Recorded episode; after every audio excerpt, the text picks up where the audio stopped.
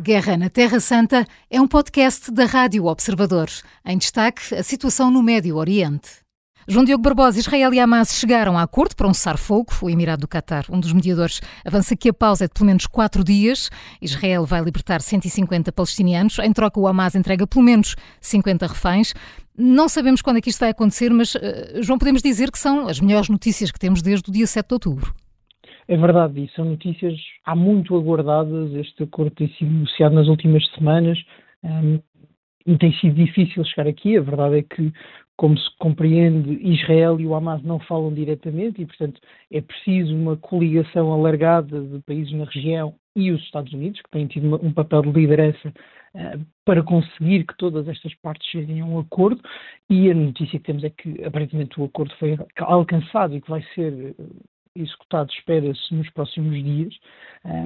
Os termos do acordo também são interessantes, uh, porque, uh, por um lado, o Hamas liberta uma boa parte dos reféns que ainda tem e compromete-se durante o cessar-fogo a procurar, a tentar descobrir onde estão alguns reféns perdidos para eventualmente os devolver a Israel em, em troca de também um aumento no, no, número de libertados do lado israelita, mas é relevante também o ponto de Israel ter tanta gente detida. Uh, há pouco o governo de Israel uh, publicou uma lista de 300 detidos e, muitos deles serão jovens, adolescentes, uh, que estará disposto a libertar. há um processo interno em Israel em que, a partir desta lista de nomes, qualquer cidadão pode depois judicialmente opor-se à libertação e o caso tem de ser tratado, mas é relevante que também Israel tenha estes detidos. É uma coisa que já vem dos últimos anos, mas que se alargou bastante desde que o conflito reacendeu em outubro, mas do ponto de vista diplomático, parece-me que estamos perante uma ótima notícia, mas uma ótima notícia que traz imensos riscos. Uhum.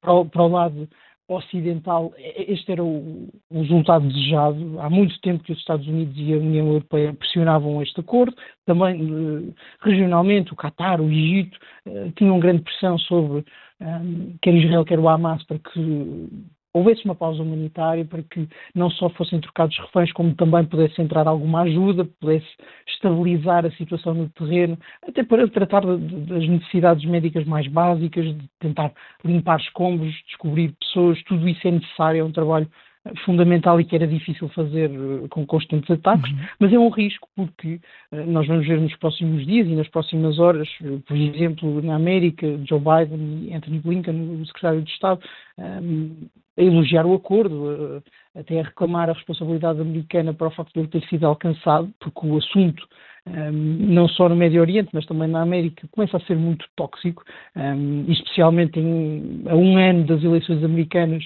uh, começava a ser muito difícil para os apoiantes de Joe Biden aceitarem um apoio um, tão claro, tão, eu diria até sem reservas a Israel, mas há um risco fundamental e que tem a ver com a execução. É muito comum nestes conflitos haver uh, pausas, um cessar-fogo muito limitado, que depois é quebrado pelas mais variadas razões, uh, porque é do interesse de uma das partes, porque não é fácil controlar todo o aparelho militar e há, uma, há um pequeno rastilho que se acende, e se isso acontecer aqui, é de facto um risco porque pode fazer retroceder muito a questão diplomática.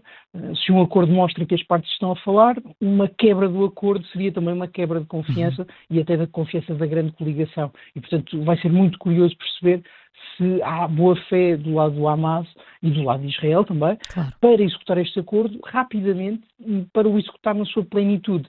Seria um ótimo sinal, mas também hum, seria se calhar o resultado mais improvável de um acordo executado a 100% ou a 150% se Israel e o Hamas conseguirem uh, libertar ainda mais reféns e se calhar até uh, deixar entrar mais ajuda humanitária do que estaria previsto. A, a par da troca de reféns e presos, Israel, eh, como disseste agora, vai permitir que entrem 300 caminhões de ajuda humanitária por dia no posto fronteiriço de Rafah e também combustível na faixa de Gaza. João, onde é que fica o receio israelita que o Hamas use este reforço de combustível para alimentar a sua própria máquina de guerra?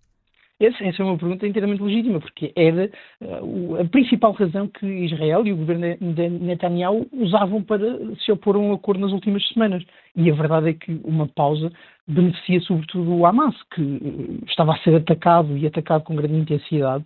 Vai ter agora quatro dias, não é muito tempo para se reabastecer, se reorganizar e até um, alinhar estratégias. É verdade que Israel também vai ter esse benefício, mas um, neste momento, a fase em que ambos, ambos as, ambas as partes no conflito estão é diferente e, portanto, para o Hamas é mais importante ter agora uns dias.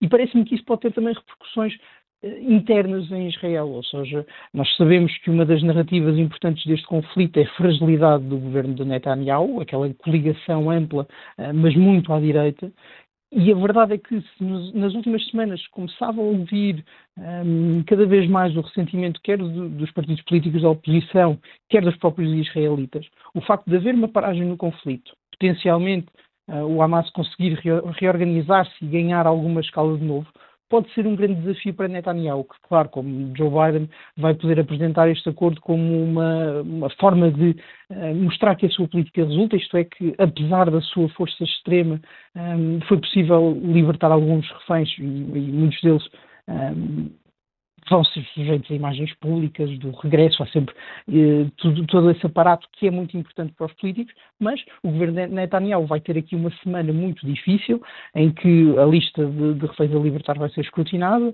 em que não há conflitos e, portanto, eh, é mais fácil para a oposição ganhar pontos, e ao mesmo tempo pode ser que cresça eh, novamente a discussão política, isto é, Israel continua com duas questões fundamentais por responder. A primeira é o que vai ser de Gaza e, e, e por extensão da Cisjordânia depois do conflito, e a segunda é como é que se recupera da crise humanitária que foi criada. Um, Parece-me que Israel vai ter um problema de credibilidade do próprio Estado e, tendo em conta a sua história, o facto de ter provocado ali uma crise humanitária pode gerar dificuldades no relacionamento com vizinhos, mas também a nível mundial. Israel tinha uhum. perdido o controle da narrativa até junto ao Ocidente, e parece-me que essas questões uh, se vão acentuar um, na proporção inversa dos conflitos que existem, ou seja, se não houver lutas, se não houver um, notícias militares, envolvimentos militares para alimentar a discussão, a política naturalmente vai deslocar-se para aí. E parece-me que é um terreno desconfortável para Netanyahu, que ontem eh, tocou nisso no seu discurso, dizia que os objetivos de Israel continuavam a ser erradicar o Hamas, recuperar os uhum. reféns e assegurar que Gaza deixe de ser um risco de segurança no dia a seguir ao conflito, mas estes são objetivos mais ou menos evidentes de enunciar, mas muito difíceis de concretizar. E parece-me que Israel, e especificamente o, governo de Netanyahu, ainda não conseguiram perceber, eh, porque o assunto também é difícil, como é que isto se põe em prática, quais são os passos políticos necessários e também me parece que têm menos credibilidade hoje do que tinham uh, o 8 de outubro para que possam pôr em prática uma, uma solução duradoura. A Guerra na Terra Santa é um podcast da Rádio Observador.